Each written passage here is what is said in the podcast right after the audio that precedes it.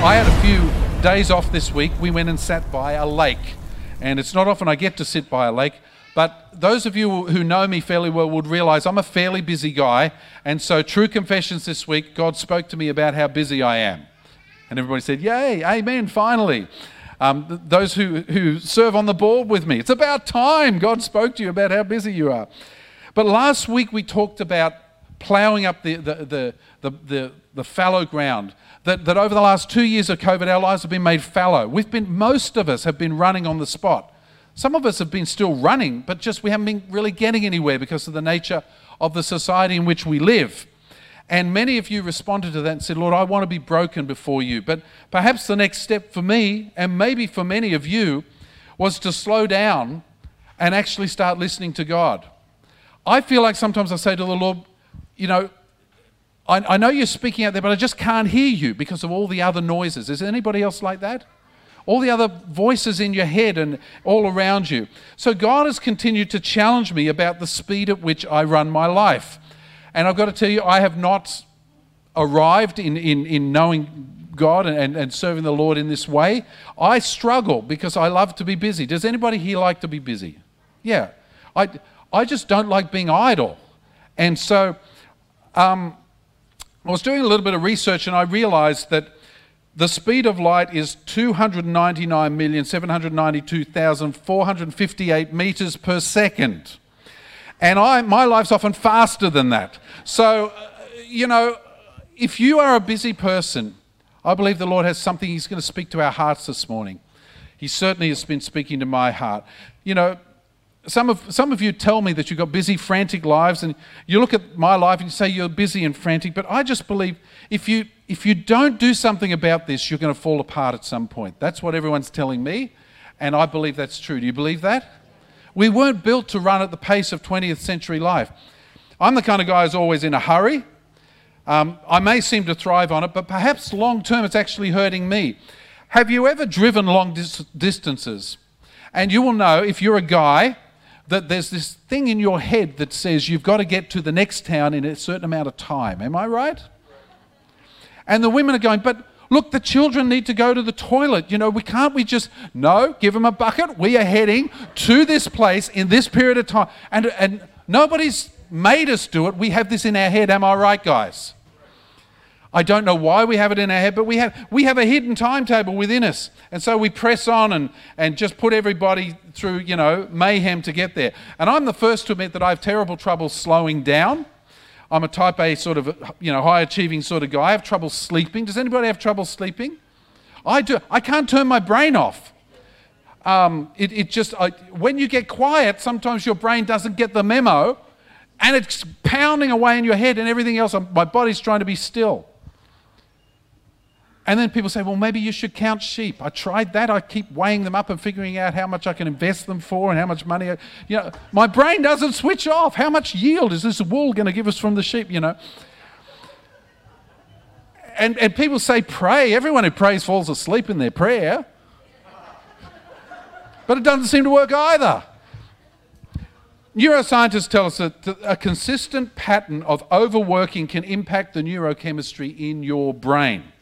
Over time, the body becomes accustomed to the hormones and chemicals that drive you, and we can develop a kind of dependency on them. In fact, many business, top business executives who live in intense environments have actually developed, get this, a clinical adrenaline addiction. And I read that, and the Lord said, Hey, that might be you. And I said, I don't know. Give me some more adrenaline and I'll let you know, you know. I don't know about you, but I want to be here. I'm not just here for a good time, I'm here for a long time as well. And I want to serve the Lord with all my heart. I want our church to grow and prosper. But I don't want Ignite. I mean, Ignite should be an eternal flame, not a flash in the pan. You know, and, and if, if, if we all run ourselves ragged, then it's not going to be like that. So, what about you? Are you? I, I, talk to people. I say, "Are you spending time with the Lord?" They said, "Well, I would, but I don't have enough time. I can't. You know, I don't have that kind of time." And God's showing me that you make time for what is important to you. And sometimes you, you can keep all the balls in the air for a, a period of time, but at some point they will all start dropping down. Am I right? So, this morning, if you have a Bible, open to Acts chapter 19. I'm going to look at an, an interesting uh, passage, probably in a way you've not seen it before. But I don't want to live my, my life at the speed of light anymore. And I've got to find time to, to slow down. There is a train in China that Fiona and I went on called the Bullet Train. And you'll say, Bullet is, but it is. It's a bullet train, and it's, it's really cool because it travels from Beijing to Shanghai, which is 1,500 kilometers, and it does it in under five hours. Isn't that incredible? So if you calculate it out, I think it's running about 320 kilometers an hour. But here's the incredible thing when you're in that train, you can't even hear anything. It's so far, it like, and, and, and it's so quiet. And you walk around and everything looks normal. And that's what stress is like, folks. You can live in it and you think it's normal. You're not even aware of it. That you're traveling at 300 and something kilometers an hour. You're just standing there thinking, this is very nice, it's very quiet, very relaxing, it's very good, but, but your life is hurtling along like that. Before we get to that passage I mentioned before, if you know Romans chapter 12, verse 2, we know this verse very well.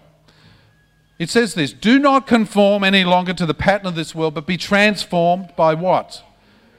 The renewing of your mind. It didn't say removing of your mind, it said renewing.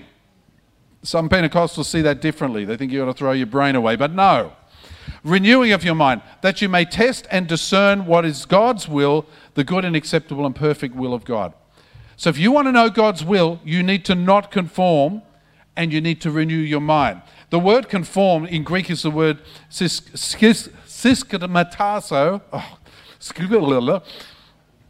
systems, if you like, and it means molded or squeezed into the pattern of the world.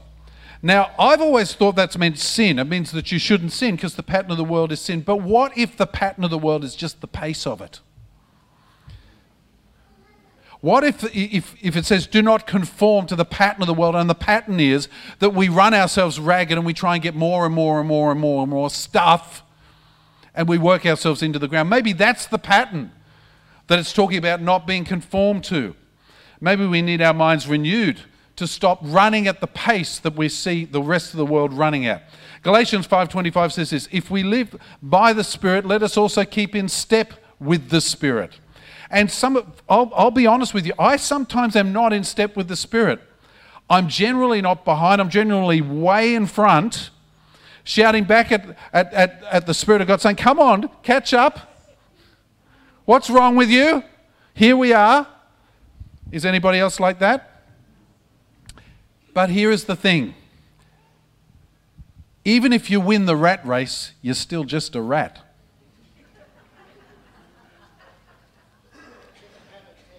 You can have a test, you can have a rat test and see if you're a rat. There you go. One bar means you're a rat, two means you've got COVID. so perhaps this is the perfect time. Look, honestly, coming off COVID, we were forced to lock down. We were forced to, to change the way we did things. And then we all said, I remember having conversations with people saying, we don't want to go back to the way it was beforehand. Did you have that conversation? I'm going to do it differently from this point on. But some of us have found ourselves just jumping straight back on the horse. So let me tell you, here's a little bit of architecture for you this morning. The island of Manhattan is almost solid granite. Did you know that? It's almost solid granite because skyscrapers, it's covered in skyscrapers, but it's almost solid granite. It's very hard, strong type of rock, and it carries the weight of 75 or 100 story high skyscrapers. Now, the builders, when they build this, they, they, they put down what are called piles, which are concrete or steel columns that are hammered into the ground until they penetrate solid rock. Some buildings, especially the big ones, have piles that are some 25 stories deep. That's how they, how they can hold the building up. And together they support the, the, the building's enormous structure. Here's the thing you can't go high if you don't go deep. This is what the Lord's been saying to me. I'm guessing He's saying it to many of you. You can't go high with the Lord until you go deep. Because when you put your roots down deep, that is when you can start to reach for the clouds. You cannot be someone great for God until you are someone great with God. So, if we get back to the book of Acts I was telling you about, chapter 19, You might be fami- familiar with this. I'm going to read from verse 13. It's about a, a, a few Jewish itinerant exorcists who got a great idea. Let's have a read. Verse 13. Then some of the itinerant Jewish exorcists undertook to invoke the name of the Lord Jesus over those who had evil spirits, saying, I adjure you by the, uh, by the Jesus whom Paul proclaims, and they tried to cast demons out by Jesus' name. Seven sons of a Jewish high priest named uh, Sceva were doing this. But the evil spirit answered them and said, Jesus I know, and Paul I recognize, but who are you? And the man in whom they, there was the evil spirit leapt on them and mastered all of them and overpowered them so that they fled out of the house naked, naked and wounded. See, these guys were religious. And they had a great idea. They, they could see all the power and the, the fame and all this cool stuff that Paul was doing. They thought, that's a great idea. He's just invoking this name of Jesus. Maybe that's the magic words. Maybe if we say, in the name of Jesus, we can cast demons out like he's doing. And the reason, well, it can't be that hard. You just name it, just use that name and you cast them out. That's all he seems to do. Must be pretty easy. And this, this whole attitude, it still exists today. We'll just blab it and grab it. We'll just claim it in the name of Jesus and it'll be, you know. But here's the thing when they tried to do it, the demons turned on them. Why? Because they knew Paul and they knew Jesus, but they didn't know these guys because these guys did not have a relationship with, with, with the Lord. They had no relationship to back up the words. And when we find ourselves wanting the ministry impact of Jesus while simultaneously resisting spending time with Jesus, we are in a position, we are opening ourselves up for a beating. And I don't, you, I don't know about you, but I do not want to run out of the house naked and bleeding. not a pleasant sight. And that's what happened to these guys because what they were trying to do was not rooted in reality. They didn't know the one whose name they were invoking. And so I think, I don't know about you, but I don't want to be that guy. We, we've seen so much, if you've been around this church for a little bit, we have seen miracle after miracle after miracle, both here and in Lily House. Just over the last little while in Lily House, and you know someone gave 700,000 um, for us to, to purchase the property from the church. And then we, we were short, we've been borrowing money to, to build over there. We were short 70,000. Someone else gave that in the end, because council keeps changing the rules and things have gone up and stuff, in the end, we were 20, some, some 20,000 plus short, and someone gave that. We are seeing miracle after miracle after miracle. We're seeing it in the church. But the thing is, with all of these miracles around and people coming to Christ and all that sort of stuff, it is directly proportional to our relationship with Jesus. We have to realize this. If you, if you say, Well, I don't really want to spend time with the Lord, but I want to do all these awesome things, you're having yourself on. Because it has to be built on the relationship. We cannot get close to Jesus in a hurry. Here's the thing you're in a hurry, but God's got all eternity. But we're in a hurry. I always wanted to. God, honestly, God cooks things in a crock pot, not a microwave and it drives me mad. I, I would love the microwave thing. Let's just hit the button in two minutes. I can have whatever I want. Would you love that? I heard they invented a microwave TV. You can watch the show 60 minutes in 30 seconds. It's incredible. But, but you know, we want stuff fast all the time, and, and God seems to slow us down all the time. So I want to share with you, we spent a couple of days, um, Fiona and I, sitting by a lake looking at water. And I want to share with you what the Lord's laid on my heart because I'm guessing that for some of you this is going to ring true as well. And I believe we've got the, this is the greatest opportunity in history, not only for the gospel, but for us to not do what we did BC before COVID. You know? We, we, we, can, we can do it better this time by taking the time and seeking the Lord in the right way. Do I hear an amen to that? So even if you're not as driven or insane as I am, I want to encourage you to examine your heart as we go through these and just see what God's saying to you. What's it like to slow down? What is God after? He's after a bunch of things. The first one is rest. Our bodies and our minds need rest.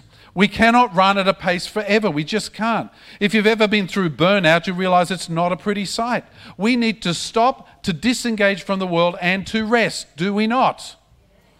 COVID lockdowns have made us do it. And frankly, some of us, you know, some of, I, I loved all the introverts during COVID. Beauty, a lockdown, awesome.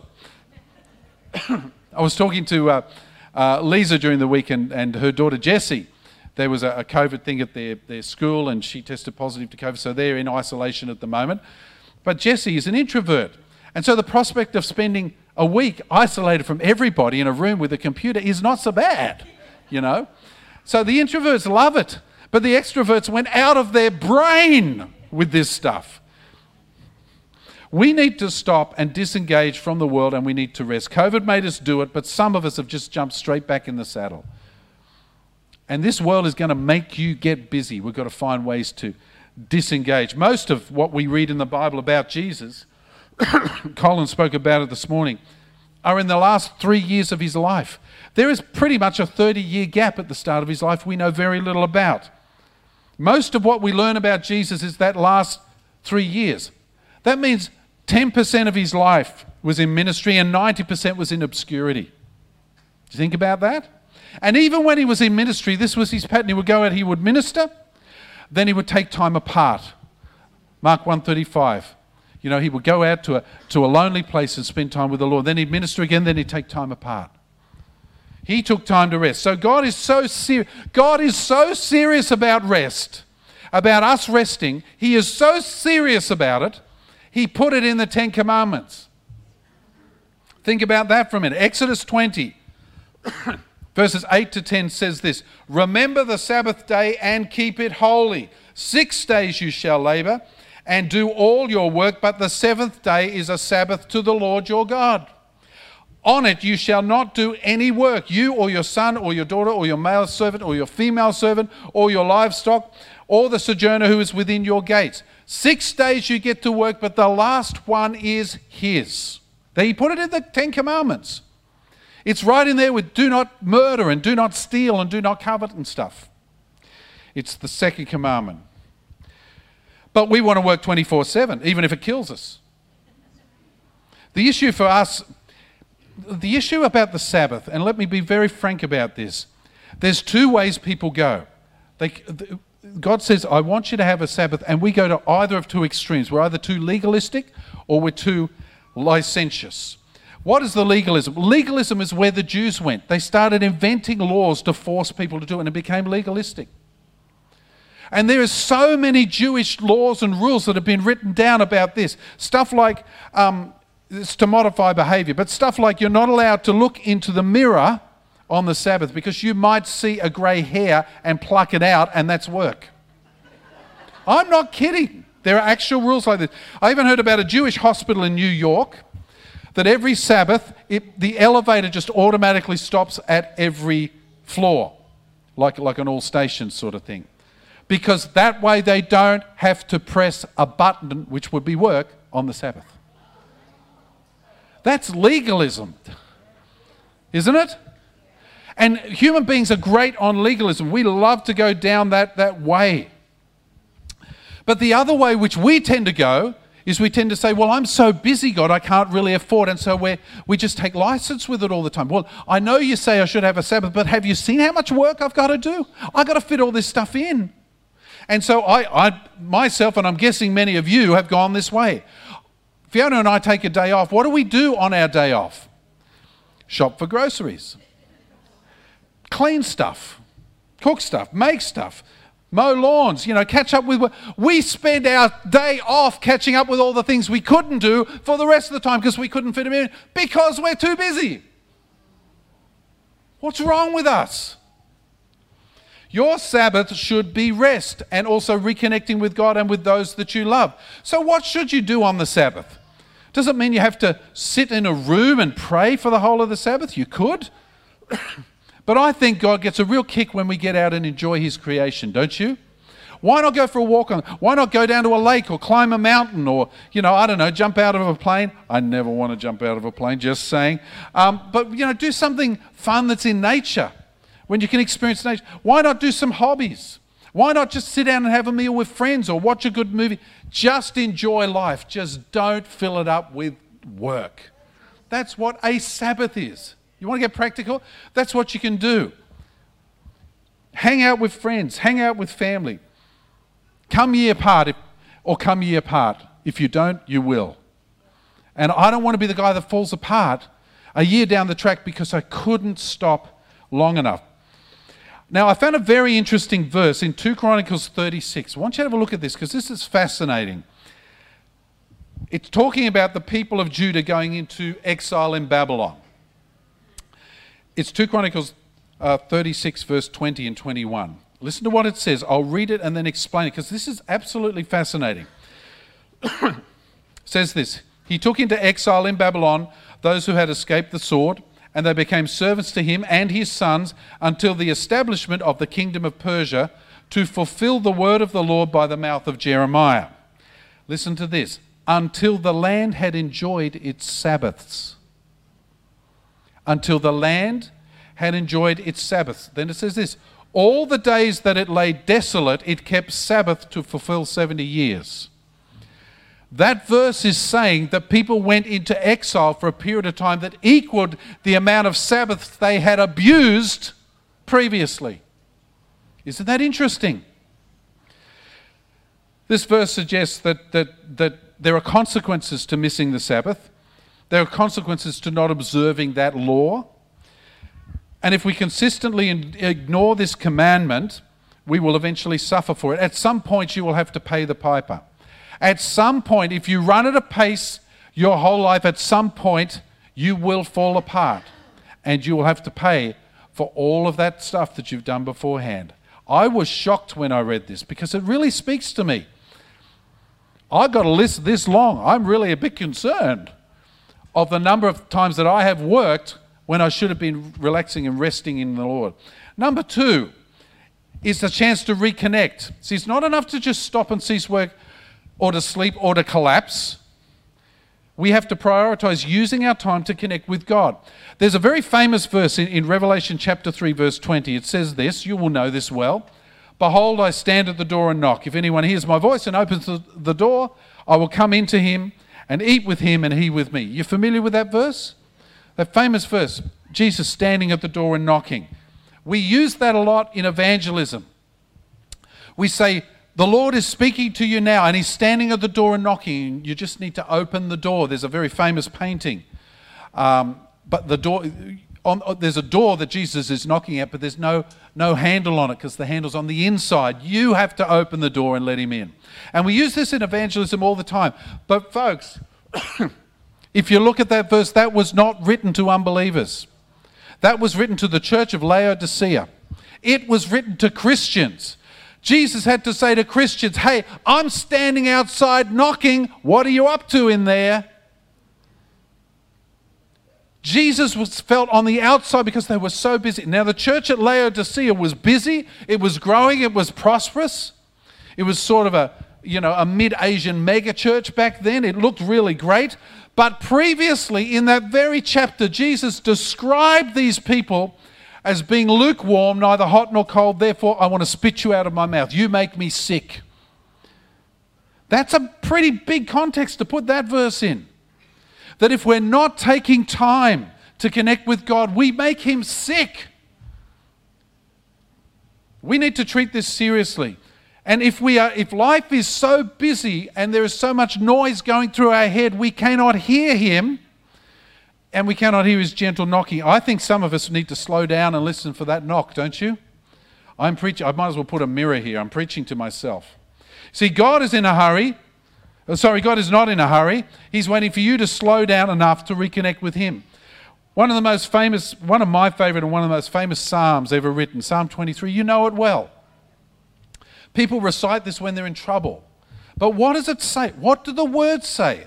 What does this, this, this psalm actually mean? Listen to the first three verses, and you will hear the heart of David and the heart of God beating through these verses. Listen to this The Lord is my shepherd, I shall not want. He makes me lie down in green pastures. He leads me beside still waters. He restores my soul. He leads me in paths of righteousness for his name's sake. That is a verse about peace and rest. That is a verse about connecting with God. And that is a verse that I gloss over, but I should listen to. That is speaking to us. He restores our soul, He leads us beside still waters. I just spent a couple of days sitting beside still waters. And I could feel my whole body start to come down in pace and then start to step up again as we came back to modern living. The third thing is relationships. See, God doesn't want us to just be human beings, He wants uh, human doings, He wants us to be human beings. He has always wanted relationship, not religion. So, if you look back at the Ten Commandments, immediately after He put the ten, He gave the people the Ten Commandments, the very next part of that, that passage, Moses encourages the people to get close to God and have a relationship, but they were afraid. Verse 19 of Exodus 20. You speak to us, they said to Moses, and we will listen. But do not let God speak to us lest we die. Moses said to the people, Do not fear, for God has come to test you, that, that the fear of him may be in you, that you may not sin. But the people stood afar off while Moses drew near to the thick darkness where God was. The people said, Man, he's scary. You go and talk to him and come back and tell us what to do and we'll do it. And at that point, they chose rules over relationship. At that point, they said, you know what? We just want to do the stuff. We don't want to actually meet him. We don't want to actually connect with him. We would rather just choose rules. And ever since then, we've had religion, which is a bunch of rules to try and get you to connect with God. But if you have religion, and there's nothing wrong with much of religion, but if you have religion and you have no relationship, you have nothing. You've got vain conceit. You've got, a, you've got the egg of a shell, but there's no life inside of it. Deuteronomy 5, verse 21 says this Go near and hear all that the Lord our God will say, and speak to us all that the Lord our God will speak to you, and we will hear it and do it. Go and give us rules, Moses. We don't want to connect with God. We're too scared. And I believe God is calling us not just to rest, not just to reconnect with Him, but to go deeper, to have a deeper personal relationship with Him. How do you do that? How do you connect with God? You start by opening His Word and reading His Word. That's why we say, do the Bible reading plan. Many of us are doing this. We're doing it together. It's incredible.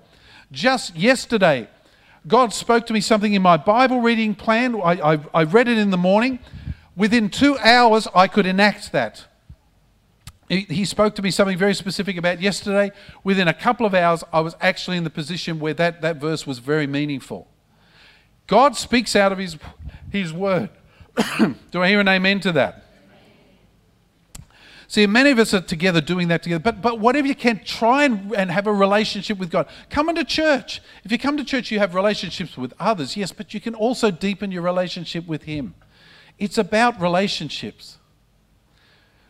Um, Fiona read something on Facebook uh, yesterday, I think it was. It's, it said, um, Do you have to go to church to be a Christian?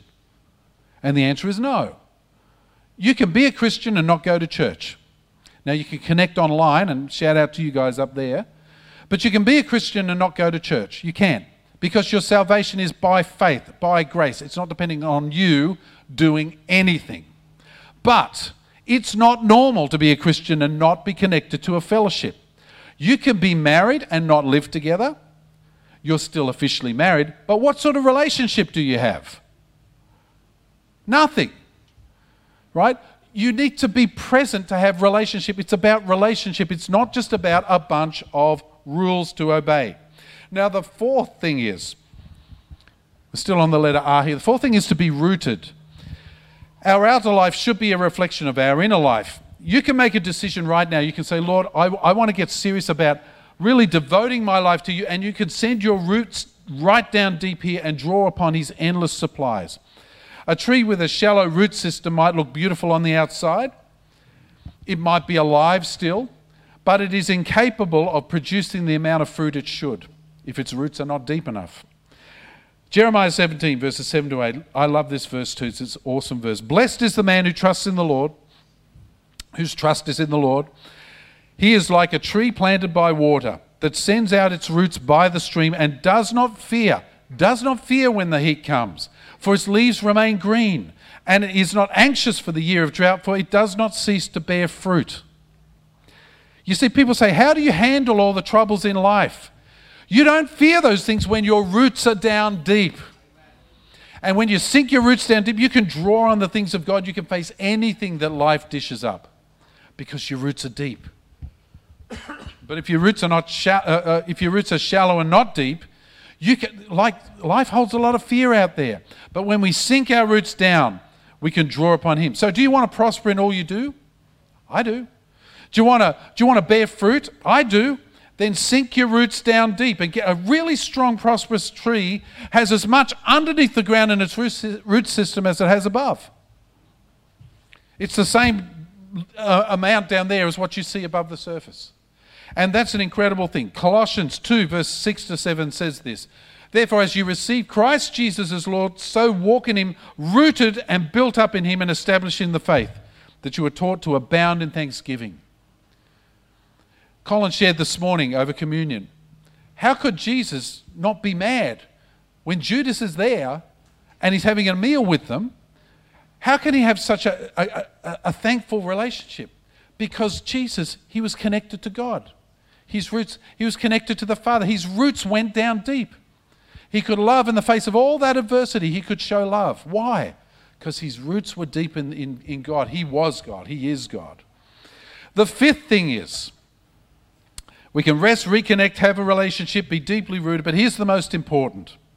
Now, you might have you might have to change a thing. You might have decided to change a thing or two coming off COVID, but you might say, well, I'll read the Bible a bit more and that sort of stuff. But nothing is going to replace actually remaining in Him, abiding in Him. If we're going to see our church community grow and prosper for generations, we have to remain in Him. 1 Corinthians 16, verse 11 says, Seek the Lord and His strength, seek His presence continually. Lamentations 3:25 The Lord is good to those who wait for him to the soul who seeks him. And see, abiding in God is seeking God. Perhaps the greatest illustration is John 15. Jesus used this illustration so beautifully himself. I'm going to read verses 1 to 5. Jesus said this I am the true vine, and my Father is the vine dresser. Every branch in me that does not bear fruit, he takes away. And every branch that does bear fruit, he prunes, that it may bear more fruit. We don't like it when we hear that. We don't want to be pruned. You want to be pruned? It's painful when you cut back, it's painful when bits are chopped off you. But the purpose, the reason He prunes us is to make us more fruitful. He doesn't put you through stuff, He doesn't make you face the things you face in your life just to give you a hard time. He does it because you can be more fruitful if He prunes you back. So, as a branch cannot bear fruit in itself, unless it abides in the vine, Jesus said, Neither can you unless you abide in me. I am the vine, Jesus said. You are the branches. Whoever abides in me, and I in him, he it is that will bear much fruit, for apart from me, you can do nothing. If you want to bear fruit in your life, and I'm not just talking about doing things for Jesus, I'm talking about having a relationship that, that others look at and go, wow, look at that, that's incredible. I'm talking about bearing fruit in your families, in your homes, in your finances, everywhere. If you want to bear fruit in your life, you need to stay attached to the vine. You need to abide. Do I hear an amen to that? So, my challenge to you today is a simple question Are you abiding in Him? Are you remaining in Him? Or are you too busy to abide in Him? Are you too distracted to deepen your walk with God? Remaining or abiding means every moment of every day living in His presence, sharing every moment with Him. Have you been in that situation where you've met someone and God's spoken to you and you've been able to actually, you know, live in that moment and connect with Him? Have you been in that situation? Because that's, you know, even right now, it's real easy to get distracted, isn't it? How many of you know that? We are getting to the, the business end of things here, and the enemy will like nothing better than distracting you right now and say, Well, don't, don't listen to that guy. There's more interesting things going on. Well, I think, devil, you're exposed. Because God is in the business of connecting with us. Yeah um, afterwards, uh, we'll get to that in a minute. God wants to spend every moment of every day with you the highs, the lows. He wants to spend all of those times with you. He wants to connect with you this morning. That's why we're doing all this at the moment, because it's stopping you from concentrating. And I believe that God wants you to connect. It's suddenly quiet. God wants you to connect with Him this morning, and He'll do whatever He can to stop that, whatever He can to distract you, to deflect you. He wants to share it all with you. See, I'm, I'm praying that God will ignite a fire within you. When you light a fire, think about it. I, I don't know about you, but I, I think I'm a latent pyromaniac. I just love fires. You may not know this. The reason that, that we call, I was praying about what we should call our church at one point and we had several names. And, and I, I, we went camping, and I lit a fire, and this incredible wind came up and nearly burned the entire campsite down. And God said, Ignite. I went, Yes. so I really like fire. But when you build a fire, here's the thing the spaces between the wood are as important as the wood. If you pack it too tight, the wood won't burn, it won't catch, and you won't have a fire. If you leave gaps, it will ignite and burn properly. Let me read you a poem as I wrap it up here by a lady called Ju- Judy Brown. This is beautiful. Listen to this. Why don't you close your eyes and think about this? You know, we, we've sort of been distracted here for a few minutes. Let's close our eyes and think about this. Listen to what she says. What makes a fire burn is space between the logs, a breathing space. Too much of a good thing, too many logs packed in too tight can douse the flames almost as surely as a, a pail of water would. So, building fires requires attention to the spaces in between as much as to the wood. When we're able to build open spaces in the same way we have learned to pile on the logs, then we can come to see how it is fuel and the absence of fuel together that makes fire possible. We only need a, to lay a log lightly from time to time. A fire grows simply because the space is there with openings in which the flame that knows just how it wants to burn can find its way. See, God loves you so much that He wants you to abide in Him, to, to live in Him, to remain in Him. He loves you so much He wants to connect with Him and have relationship with Him and be rooted in Him. He loves you so much He doesn't want you to kill yourself running yourself into the ground. It's the space between that gives us the opportunity to burn. We love that verse in Jeremiah 29. I know the plans I have for you, declares the Lord plans to prosper you, not to harm you, plans to give you a hope and a future. But we forget the next few verses. It says this Then you will call upon me and come and pray to me, and I will hear you. You will seek me and find me when you seek me with all your heart. That's abiding. He promised that to the Jewish exiles, and he promised, promised that to you and I today. But it starts with a conscious decision to change, to say, you know, I'm going to turn away from this fast paced life and I'm going to make time. I'm going to make a conscious, if you don't make time, it won't happen. Because trust me, there's enough in this world to fill every single waking moment and then some. Maybe it's time to turn off the news, to disconnect from Facebook, to reconnect with God and purposely place margins or gaps in our time schedule that allows the flames to grow. Is anyone with me? This is what God's saying to me. I believe He's saying it to all of us. We can still grow as a church without working ourselves into the ground because we can build margins and space into it. And if we do this, I believe God's promise to us is we will bear fruit beyond our imagination. If you choose to sl- slide, slow down and abide in Him today, You'll not only get to do it for a long time, but you get to do it for an awesome time as well. So I want to challenge you this morning. Will you commit with me to taking time to rest? God's spoken this to me. I'm guessing He's speaking it to many of you. Do you want to run at a pace, or do you want to take some time out? Because God, I believe, speaks into those spaces in our life. Will you commit to, before God to allowing space to breathe and grow, grow closer to Him? Just bow your heads in prayer. Psalm 139 says, Search me, O God, and know my heart.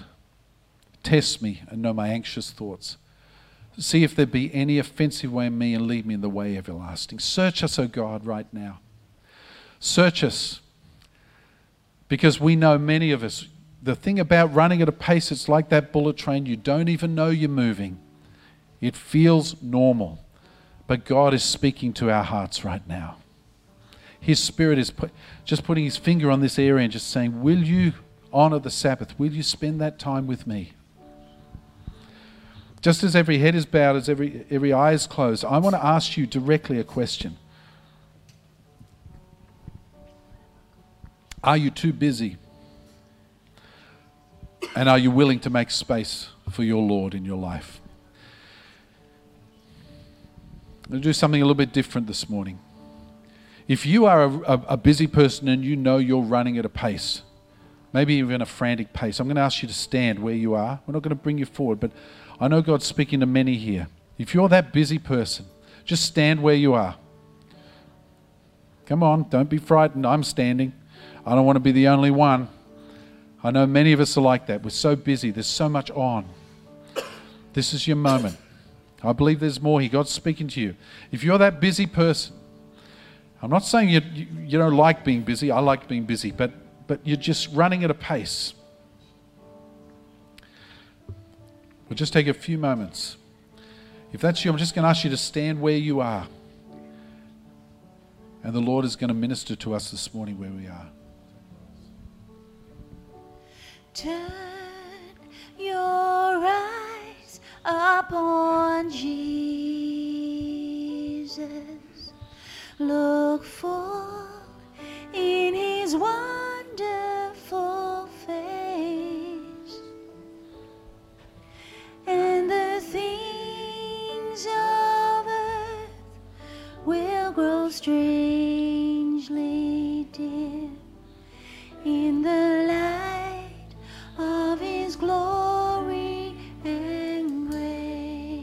Now I know I know the you know we sing those words so easily turn your eyes upon Jesus and the things of earth growing strangely dim but we don't live those light those lines. We just sing them we say them. And I know God's speaking to more. I believe there's more here. You need to just say Lord I'm really busy and I want to make space. We're just going to sing it through once more. I'm going to ask you if that is you just listen to the voice of God and stand. And if you can't hear him you're probably too busy so take this, just just settle your heart now. Just have that peace that passes all understanding. Just just rest upon you and ask him right now, am I too busy? How do I respond? We're just going to sing it through another couple of times, and I believe God's going to speak to our hearts.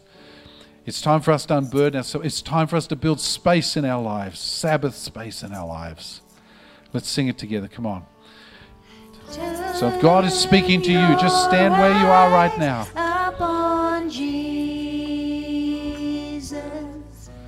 Look for in his wonderful face. The things of earth will grow strangely dim.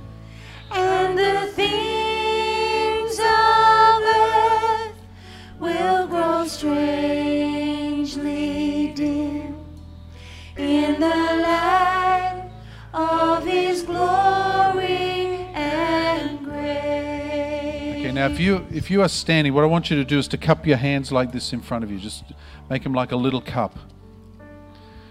This is just a, a neat little exercise we're going to do. And I want you just to imagine in that cup is all of the things that you do, all of the things that you stress about, all of the pressures and all of that sort of stuff. And it's sitting there, they're, they're all piled up in your hands right now. All of the things others say that you should do are right there. And I want you to pray these words with me. Say, Lord, say it with me. Say, Lord, I repent of the things that I've done and all of these stresses and pressures, all of this pace. I give it to you and I won't take it back. Now just do this. Just turn your hands open like this so that they're they're facing palms facing down like this. And just imagine that all of those cares are just dropping away. They've just fallen away, just just clattered on the floor. Now put your hands back in a little bowl for me, like this, the way you started. And say, Lord, fill me with your spirit. All that space that used to be filled with all of that junk. Lord, fill me with your spirit. Fill me with your spirit, Lord God. Just pray it out to Him. Sing it out to Him. Fill me with your spirit. Lord, you've heard the prayers of your people here. We don't want to be too busy for you. We don't want to be too busy for life. Lord, we commit this time to you. We pray, Father, teach us. Teach us to build space in our lives. Teach us, Lord, to come down and to have time with you, Lord God. Teach us to reconnect. Teach us to remain. Teach us to abide, we pray. And fill us with your Holy Spirit, we ask. Just pray it out to him. Just say, Lord, fill me with your Holy Spirit. And let's all let's all stand together and sing.